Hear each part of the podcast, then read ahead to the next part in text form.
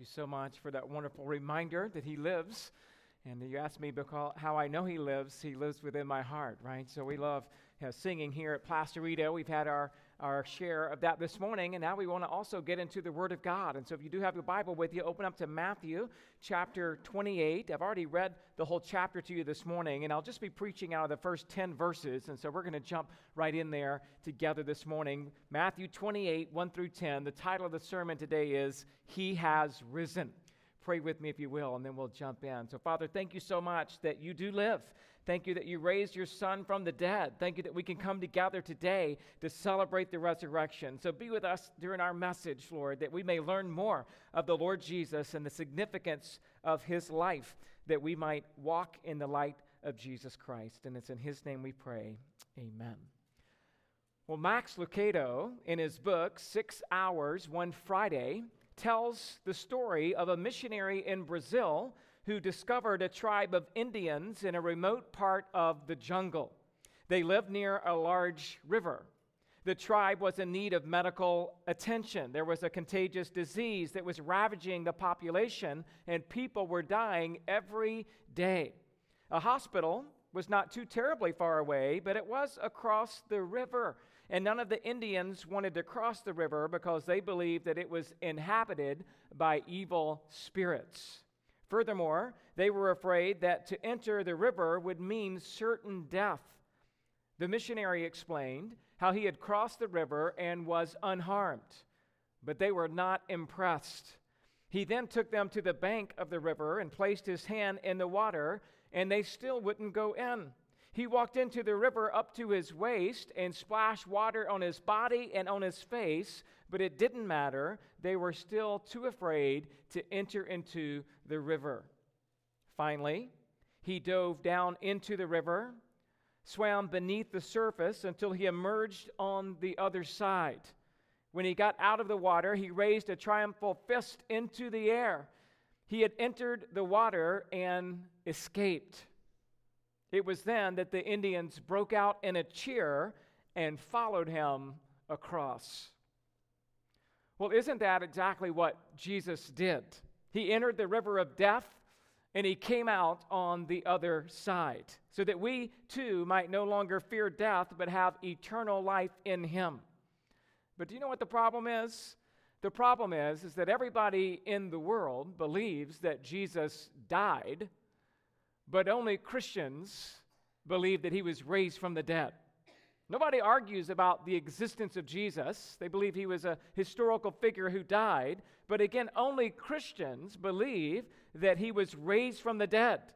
Christians believe that Jesus jumped into the river and that he came out victorious on the other side.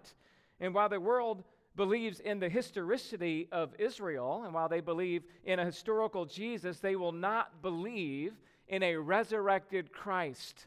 So the world believes all of history except for the resurrected Savior. The world believes that Abraham existed and was the father of the Jewish nation. The world believes that Moses existed and somehow led the Israelites out of Egypt. The world believes that David existed and was a great king in Israel. The world believes that John the Baptist existed and was a radical prophet. No unbeliever can or would argue against these things successfully because they are clearly recorded facts of history. But the world cannot and will not accept the resurrection because the resurrection changes everything. If you believe in the resurrection of Jesus Christ, then it moves from a history lesson of one of the prominent religions of the world, like Islam, Hinduism, Buddhism, to a life transforming truth, placing Christianity at the apex of all religion. Not only does the resurrection place Christianity at the apex of all religion, but the resurrection makes it clear that Christianity is the only religion. Only the resurrection of Christ accurately expresses God's love for the world and teaches the way that man can be made right with God. Only by repenting of our sin and believing by faith in Jesus' perfect life and in his death and in his resurrection can you have eternal life. It was Jesus who said in John 14, 6, I am the way, I am the truth, and I am the life. The Bible says in Acts 4:12 that there is salvation in no one else, for there is no other name under heaven amongst people can believe and must be saved. The resurrection was the first message of the apostle Peter in Acts 2 when he says that this Jesus delivered up according to the definite plan and foreknowledge of God, you crucified and killed by the hands of lawless men. God raised him up, loosing the pangs of death because it was not possible for him to be held by it. The resurrection was not only the first message of the Apostle Peter, it was also the first message of the Apostle Paul in Acts 13, where he says, And though they found in him no guilt worthy of his death, they asked Pilate to have him executed. And when they had carried out all that was written of him, they took him down from the tree and laid him in a tomb. But God raised him from the dead. The fact that Jesus Christ was raised from the dead and is alive and he is well today, it's taught in every book of the New Testament. In Matthew, he's the king of the Jews. In Mark, he's the living Son of God. In Luke, he's the Savior born to us in the city of David, Christ the Lord. In John, he's the Word become flesh dwelling among us. In Acts, he is Christ, the risen Lord, proclaiming salvation to the nations. In Romans, he is our justifier. In 1st and 2nd Corinthians, he is the spirit at work in the churches. In Galatians, he is the righteousness imputed to us by faith. In Ephesians, he is our spiritual armor. In, Gal- in uh, Philippians, he is the God who meets our every need. In Colossians, he is the firstborn over all creation. In 1st and 2nd Thessalonians, he's descending from heaven with a shout coming to meet us together in the clouds. In 1st and 2nd Timothy, he is the one mediator between God and man. In Titus, he is our faithful pastor. In Philemon, he is our redeemer, restoring us to service. In Hebrews, he is our great high priest. In James, he is the life at work in our faith. In 1st and 2nd Peter, he is our living cornerstone. In 1st, 2nd, and 3rd John, he is our advocate, pleading his righteousness in our place. In Jude, he's God, our Savior, the one who keeps us from stumbling and presents us blameless in his presence with fullness of joy. And in Revelation, he is the Alpha and the Omega, the beginning and the end, the Lamb slain before the foundation of the world, and the risen King of kings and the Lord of lords. You see, Christianity's always been about him. Every book of the Bible, every preacher of the gospel, it's only been about Jesus. He is the center of it all. He is the resurrected Lord who ever lives to intercede for you, that you would come to him by faith. And so let me ask you this morning, friend, are you ready to give your life to Jesus today? I mean, aren't you tired? Aren't you tired of doing it on your own, all alone, with no place to call home in eternity? Come to Jesus today, and He will by no means cast you out. There is room at the cross for you.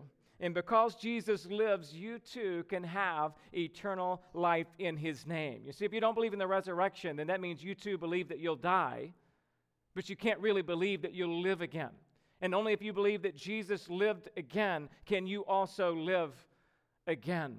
And so this morning, I want to talk to you about the fact that he is risen out of this text of Matthew 28, 1 through 10. I want to just show you four truths about the resurrection that we see in this passage this morning so that you can worship the risen Savior. If you are taking notes, it's all there for you in your outline. The first heading I want to give to you this morning is the significant reason why the resurrection happened on a Sunday. And that first blank there is the dawn of the first day of the week. Notice it there in verse 1 of our passage. Now, after the Sabbath, toward the dawn of the first day of the week, Mary Magdalene and the other Mary went to see the tomb.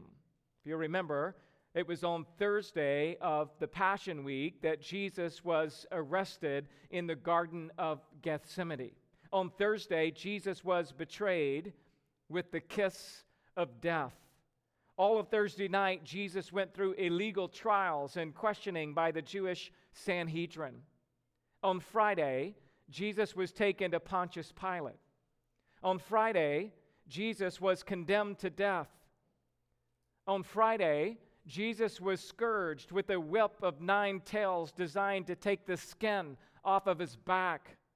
On Friday, Jesus was forced to carry his cross down the Via Dolorosa, the way of suffering. On Friday, Jesus had a, a, a, crown of thorns placed on his head. On Friday, Jesus was mocked, he was spit upon, and Jesus had his beard plucked out.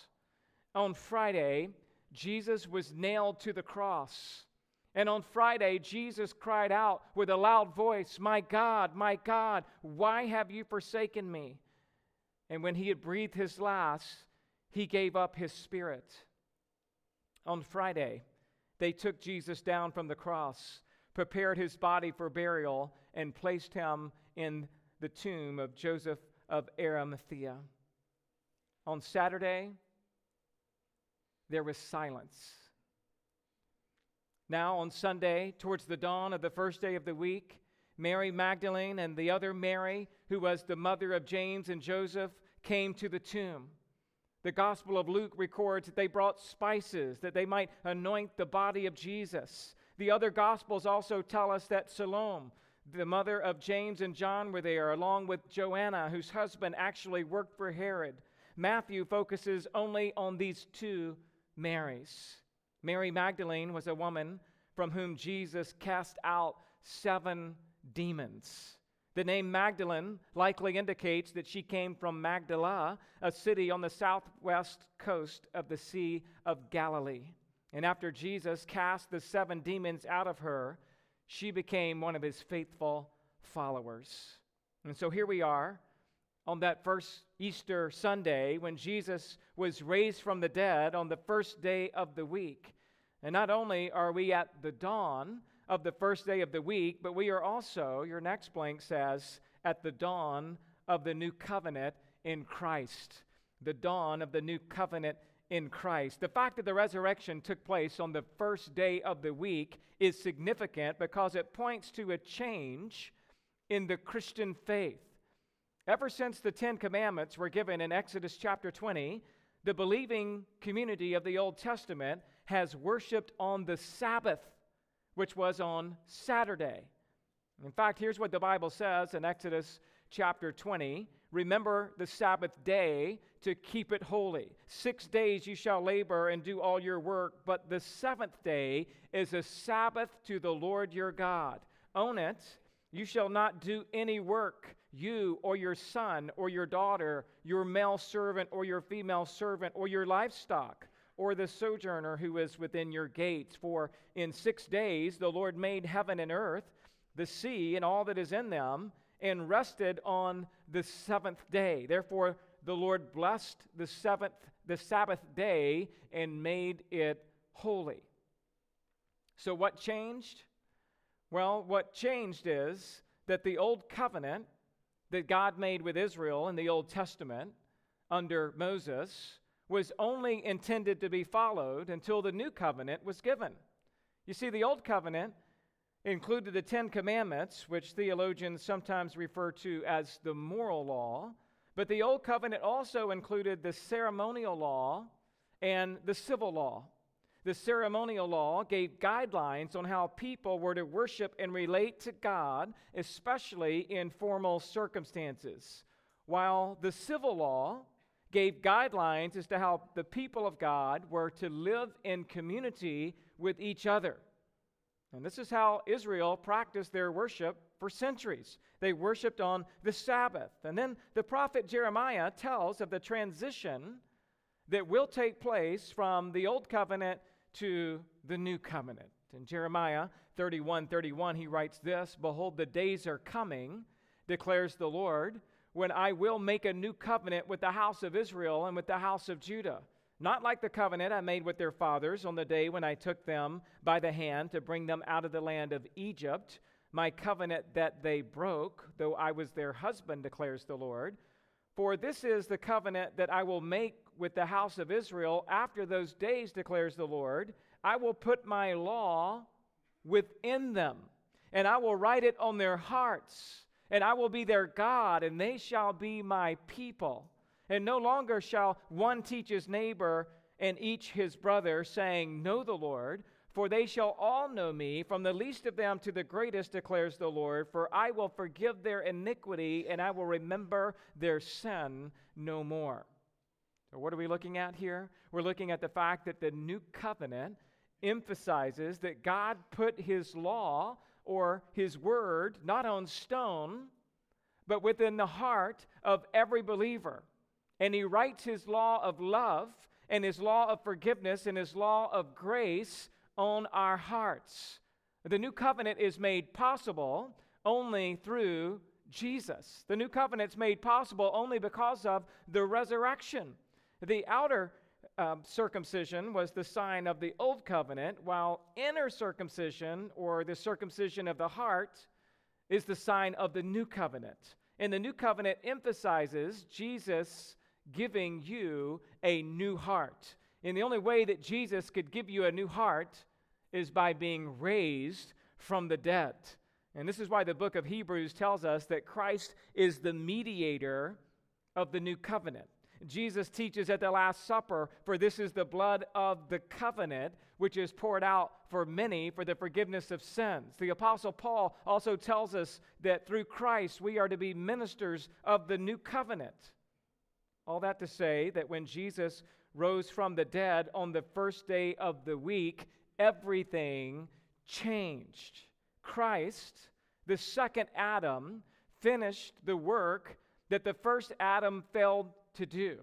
And because of this landmark event of the resurrection, the early church decided that for Christians, now living under the new covenant, the day of worship and celebration of the Lord's grace in Jesus Christ would be observed on the first day of the week, which is on Sunday.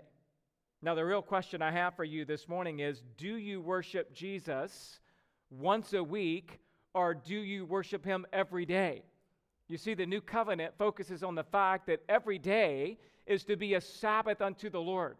No longer do we actually celebrate certain feasts or festivals, even though today Christians gather obviously for resurrection, and we love to gather together also on Christmas. But nowhere in the New Testament does it command that we get together in that particular respect. It does say that we ought to meet together regularly, as some are, uh, uh, you know, not neglect uh, gathering together, as some are in their habit of doing. But the real question is, is do we see that every day is a spiritual rest that we can enter into because Christ has accomplished salvation? That we can follow him and realize that every day is a day of worship. Every day is a day where our hearts and our actions and our words and our deeds can demonstrate our lives that have been completely transformed. And so, Sunday, just the first day of the week, a day that we can come together and do that, but really it's pointing to every day that we can have in that fellowship and that communion with our risen Savior. And so, now that we've seen that first truth about the resurrection, so that we can worship Jesus. Let's look at the second truth I want to want you to see out of the passage this morning is just this. Number 2, the seismic impact of the resurrection moved heaven and earth. And your next blank there says, Big things happen in life in order to get your attention. Well, something big happened on that resurrection morn, verse 2, where we read that, Behold, there was a great earthquake, for an angel of the Lord descended from heaven and came and rolled back the stone and sat on it. His appearance was like lightning, and his clothing white as snow and for fear of him, the guards trembled and became like dead men. Big things happen in life to get your attention. This was actually the second earthquake of that particular weekend. There was an earthquake on Friday when Jesus died on the cross, and there is now this second earthquake on Sunday morning when the stone was rolled away. The word for earthquake here in your Bible in the original, it's the word seismos, which is where we get our English word seismic from, which means relating to earthquakes or other vibrations of the earth and its crust. There are seismic waves that scientists measure as they study earthquakes. And the Bible says that this was a big one. That word, literally in the original, means a severe earthquake or a mega earthquake. This one must have measured really high on the Richter scale. And what happened with this earthquake?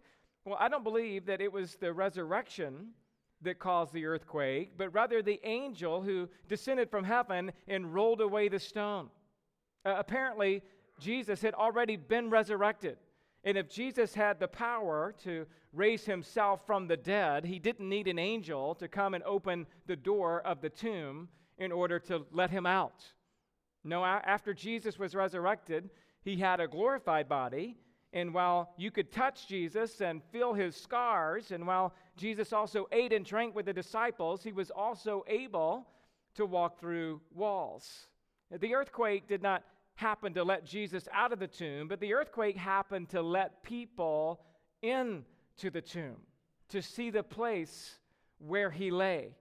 We don't know this angel's name, but what we do know is that he was sent from the Lord, that he came down from heaven, and after he rolled back the stone, he sat on it as if to say, I have conquered this boulder.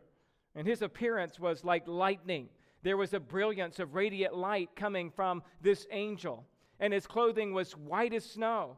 And there is a power and a purity to the presentation of this angel that sets him apart as being otherworldly. And obviously, this would have terrified the Roman guards who trembled and became like dead men. By the way, that word trembled is the same root word of seismos. So, first the earth was shaking, and then these guards were shaking and couldn't stop, and then finally they became like dead men. They were literally paralyzed with fear. They may have even become stuck in their fright. They were definitely traumatized uh, by what they had seen. They were in a catatonic shock. God had caused an earthquake on Mount Sinai just before he gave the Ten Commandments to Moses. And now God has caused another earthquake at the tomb after the resurrection of Jesus Christ, which is the inauguration of the new covenant. The veil in the temple had been torn from top to bottom at the moment that Jesus died. There was complete darkness for three hours while Jesus hung on the cross. There was this earthquake that happened at Jesus' death, and now a second earthquake that is happening at Jesus' resurrection. All that to say that God brings big things into your life to get your attention. You know, we were watching the movie um, of Mel Gibson, The Passion of Christ, over the weekend, and I just couldn't help but think when you see this earthquake happen as depicted by the movie, and you see the darkness that sets in exactly in timing with the last three hours of Jesus' life, the earthquake at his death, you just think, man, if you'd have been there, how could you not see that, that, that God's upset? Or how could you not see that something big is happening and God's trying to get your attention? God does things to get our attention. And I think the next blank kind of points us to that a little bit more. The big things happen in your life to bring you to Jesus. They happen in your life to bring you to Jesus. Listen, I don't know everybody's story this morning, and I don't know what you've been through in your life, and I don't know where you are with God today, but I do know that He works through all of the little things, and He works through all of the big things in your life in order to get your attention. And sometimes the things that we take for granted or are some, some things that we think are somewhat mundane, day to day things are actually big things to God, like the sun that came up this morning and that will likely come up again tomorrow. It may seem like a small thing to you, but that is actually a pretty big thing to God. I mean, God created the sun and set it at the center of our galaxy, and it accounts for about 99% of the total mass of our solar system. The sun is 330,000 times as big as the earth. The sun is 5,778 degrees hot. Or maybe you take the beach for granted. God created the ocean, which covers about 71% of the Earth's surface. The deepest part of the ocean is about 12,000 feet deep. The ocean contains 3.52 times 10 to the 20th power, or 352 quintillion gallons of water. Or maybe you take the fact that your heart beats every day for granted. Do you know that the heart beats about 100,000 times a day, about 35 million times a year? In the average lifetime, it beats about 2.5 billion times.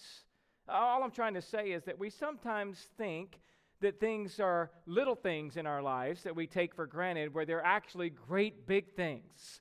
All of creation is to point you to Jesus, and all earthquakes and thunderstorms and hurricanes and tsunamis and even forest fires are to point us to the power of God. It's Hebrews chapter 1 verse 3 that says this about Jesus and his connection to creation. It says he is the radiance of the glory of God and the exact imprint of his nature and he upholds the universe by the word of his power. After making purification for sins, he sat down at the right hand of the majesty on high. And so we read in our Bibles that not only does Jesus uphold the universe by the word of his power, but he also ordains every single thing that happens in your life to bring you closer to him. Every class that you take in school, every person that you meet, every conversation that you have, every job that you work at, Everything that you think, every experience that you could ever have, all of life is to point you to Christ. The apostle Paul says it this way, Romans 8, 28 and 29, and we know that for those who love God, all things work together for good, for those who are called according to his purpose, and for those whom he foreknew, he also predestined to become conformed into the image of his Son and so now that verse is really saying that everything happens for a reason. You hear that all the time, even in our culture. Well, everything happens for a reason. Well, I'm here to tell you this morning that that reason is to point you to God. That reason is to bring you to Christ. That reason is to mold you and to shape you and to conform you into the image of God's Son, Jesus Christ. Everything that's happening in your life, that difficult in your family, that difficult thing in your family that you're facing, that unforgettable uh, interaction that you had with somebody at work, that hard time that you're having with others, maybe in, in, your, in your circle, right? That, that struggle that's going on in your personal life right now, it's all to point you to Jesus. Only Jesus can help you. Only Jesus can use that trial to grow you and to mature you and to give you hope that He really is the answer. And if you're here this morning, it's not by accident, right? You, you are here so that you would hear about the love of God for sinners and the provision and the power that has been provided through Jesus Christ, our resurrected Savior. See the earthquake that happened on that first Easter morning, and let that same earthquake still provide shock in your life that you would look to the risen Savior. Well, let's move to our third truth about the resurrection that we see here in this passage so that we can worship the risen Savior. Number three, the startling announcement of the resurrection given by the angel. Your next blank there says, Listen to and look at the truth of the resurrection. Look at verse 5. But the angel said to the women, Do not be afraid, for I know that you seek Jesus who was crucified. He is not here for he has risen, and he said, Come, see the place where he lay. Then go quickly and tell his disciples that he has risen from the dead, and behold, he is going before you to Galilee. There you will see him. See, I have told you. So they departed quickly from the tomb with fear and great joy and ran to tell his disciples. And so we are to listen and to look at the truth of the resurrection. By the way, I think that it's important to realize that the first people that learned about the resurrection were all women. Women were the ones who came to the grave on Sunday morning. Women were the first ones to see the stone rolled away and to see and listen to the angel. Women were the first ones to see Jesus. Now, those who think that Christianity does a disservice to the female gender are obviously overlooking this fact.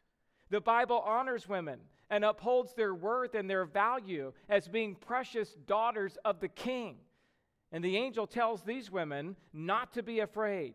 Even though there was that great earthquake, even though the Roman guards have run away, even though there's an angel with the appearance of lightning, even though Jesus was nowhere to be seen in this moment, the angel tells the women that Jesus is not here, but that he is risen.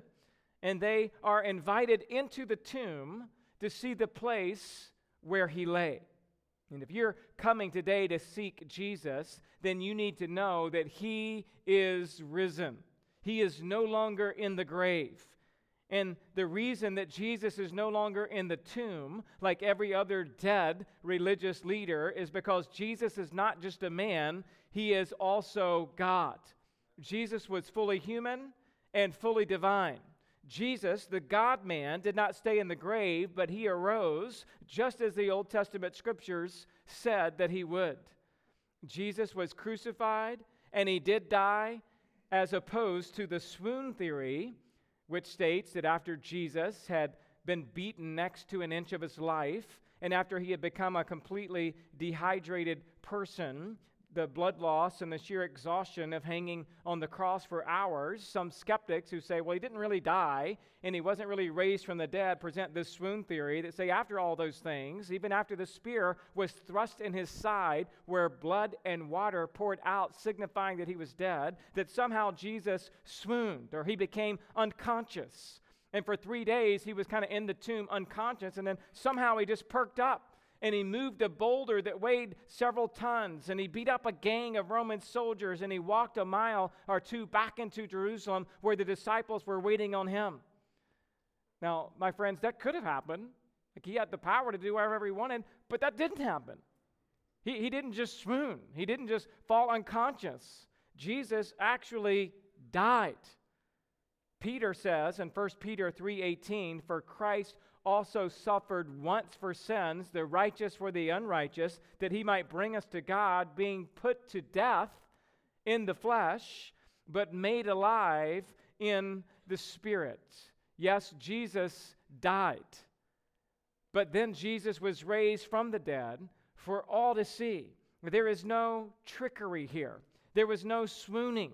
The disciples did not steal Jesus' body.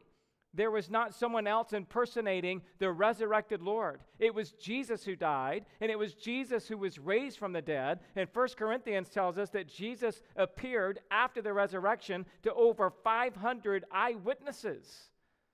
And maybe you're here today and you've never seen Jesus, but maybe the problem is that you're looking for him somewhere where he isn't. Jesus is not found in the tomb. Jesus is not found in the description of Jesus by those in our culture. Jesus cannot be defined by your own premonitions. The Jesus of the Bible is not dead, but he is alive. And once you realize that the resurrection is true, then you are also to, your next blank, go and tell others about what you have seen and experience. Just like these ladies, after they came and saw, they were instructed to go and tell. After you come and see, you are to go and you are to tell. The angel told these women that they were to go quickly and tell the disciples that Jesus has risen from the dead. And this is the moment that their faith became more real than ever before. These women had seen that Jesus was no longer in the grave, and something happened to them. They were changed. They were different. They began to internalize the truth of the resurrection. And notice that before they had even seen Jesus with their own eyes, their faith propelled them to depart quickly from the tomb with fear and with great joy as they ran to tell the disciples. There was fear because this was such an awesome occurrence. Fear because of amazing new possibilities. Fear because all of history will forever be changed by this event of the resurrection. And they are actually the first human beings alive on earth that had the privilege of telling about it. And there was also great joy because of this good news joy that surpasses all understanding, joy that they would. That they would, what they had hoped for had now come true joy because all of the scripture and all of Jesus' teaching pointed to this event that had now happened right before their eyes. And when you experience the joy of salvation flooding into your soul, when you discover a deeper truth about God, when you see a miracle, then you have to go and tell others about it. This was the greatest miracle known to man. The resurrection is the crux of our Christian faith. The resurrection was bigger than a hundred Super Bowls, all put together. The resurrection was more exciting than a thousand of your favorite movies. The resurrection was more powerful than a million man army fighting with the most modern weaponry. And just a few months later, when Peter and John were arrested for preaching in the name of Jesus, the authorities charged them not to speak or teach at all in the name of Jesus. But Peter and John answered them, Whether it is right in the sight of God to listen to you rather than to God, you must judge, for we cannot but speak of what we have seen and heard. That's the difference the resurrection makes. No longer do you care about anybody else. No other authority, no other power, no other influence can really shape who you are and what you do. When you see and you hear, you become a witness for Christ. And so let me ask you this morning do you boast about the resurrection? Are you fearless when it comes to your faith? Do you have convictions that are stronger than life? Have you listened to God's word and looked into the resurrection? If you're convinced that it's true, are you going and telling others about it? The last truth that I want you to see this morning about the resurrection is this number four, the satisfying interaction the resurrection accomplished between God and man. That first blank there under this heading says, Because of the resurrection, you can worship the risen Christ. Look at verses 9 and 10. And behold, Jesus met them and said, Greetings. And they came up and took a hold of his feet and worshiped him. Then Jesus said to them, Do not be afraid. Go and tell my brothers to go to Galilee, and there they will see me. Because of the resurrection, you can worship the risen Christ. As the women are on their way to tell the other disciples that Jesus had risen, lo and behold, they meet Jesus on the road. This is no longer what they're told, they're now out, actually able to see. And Jesus meets them on the road, and he just offers this one word. He says, Greetings. That can mean to be in a state of happiness and well being. It can mean to rejoice and to be glad. In this context, that word greetings seems as if Jesus is actually greeting this, these women in a very normal and natural way. This would have been the common, most common way that you would greet someone on which you are on good terms with. This common greeting may seem too simple or too ordinary for such a grand occasion. But it is as if Jesus wanted to give a casual greeting to express his warm, tender, and familiar relationship with these followers. You see, Jesus doesn't parade around too good to greet the common man. Jesus doesn't show up in pomp and circumstance. No, Jesus wants to greet his friends. He wants to be as kind and as gracious as he can be, and this was just the right word for the occasion. The lady's response was much more dramatic. They came up to Jesus and then they took hold of his feet and they worshiped him. And this proves that Jesus' body was not like a ghost, but he was materially there. These Christ followers did what came natural to them as they wanted to worship Jesus. And in this moment, they didn't want to talk. And in this moment, they didn't want to ask questions and neither could they remain passive. They acted in accordance with their heart's desire. In that moment, their heart's desire was to simply worship the risen Savior, to fall at his feet. God created us to be worshipers, worshipers. And unfortunately, we at times are tempted to worship other things or other people. And sometimes we'll say something like, She worships the ground that he walks on.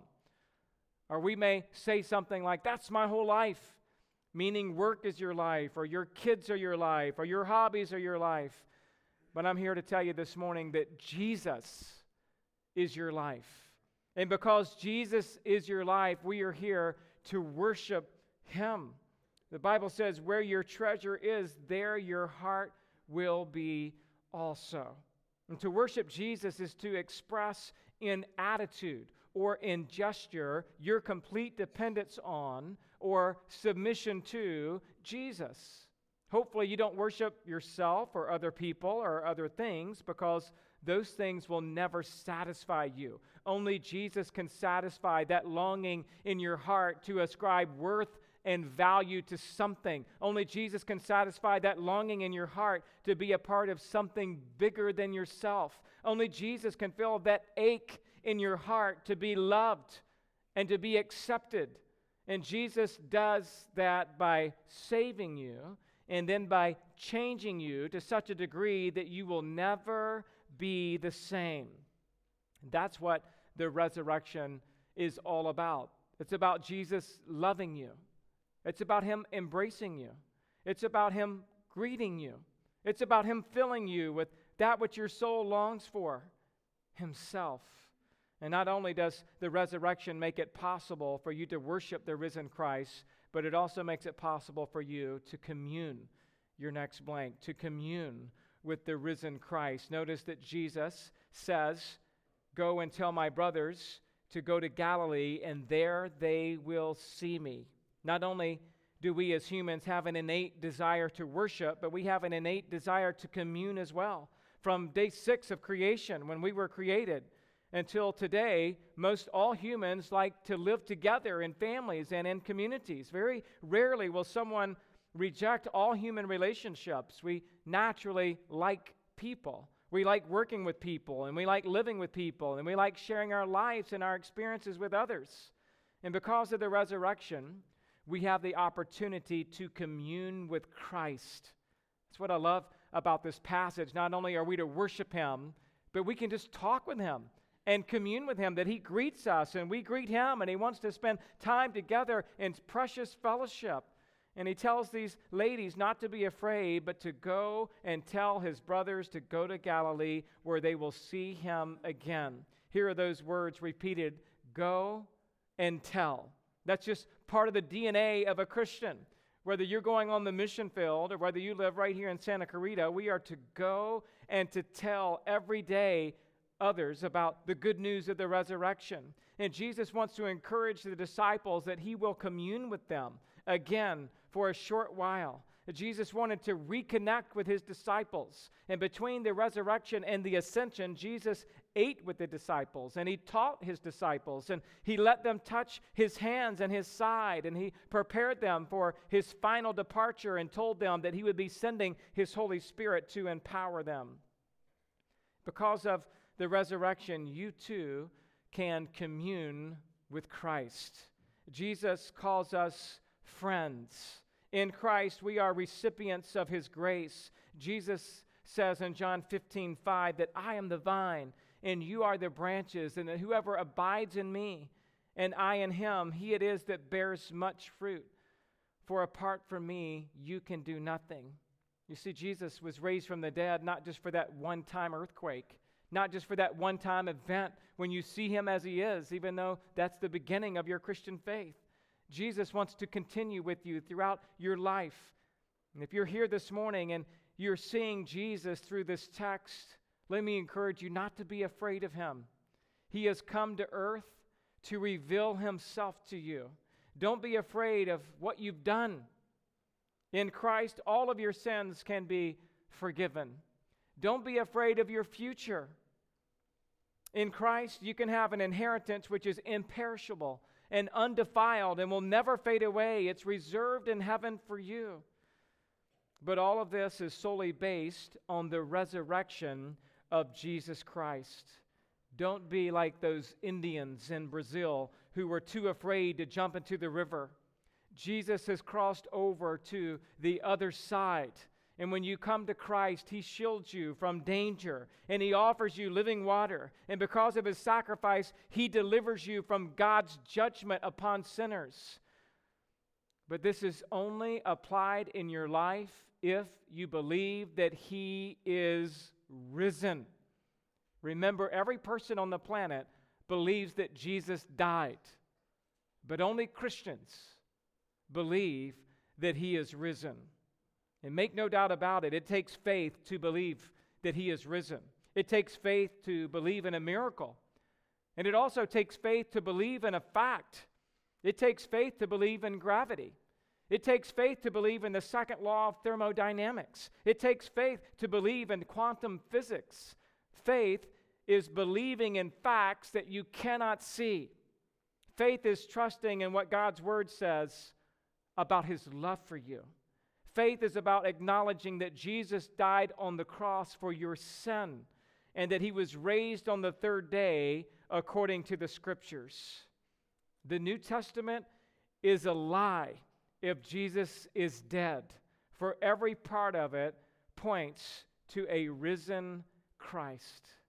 This morning, I hope that you'll acknowledge that not only did Jesus die, but that he was raised from the dead.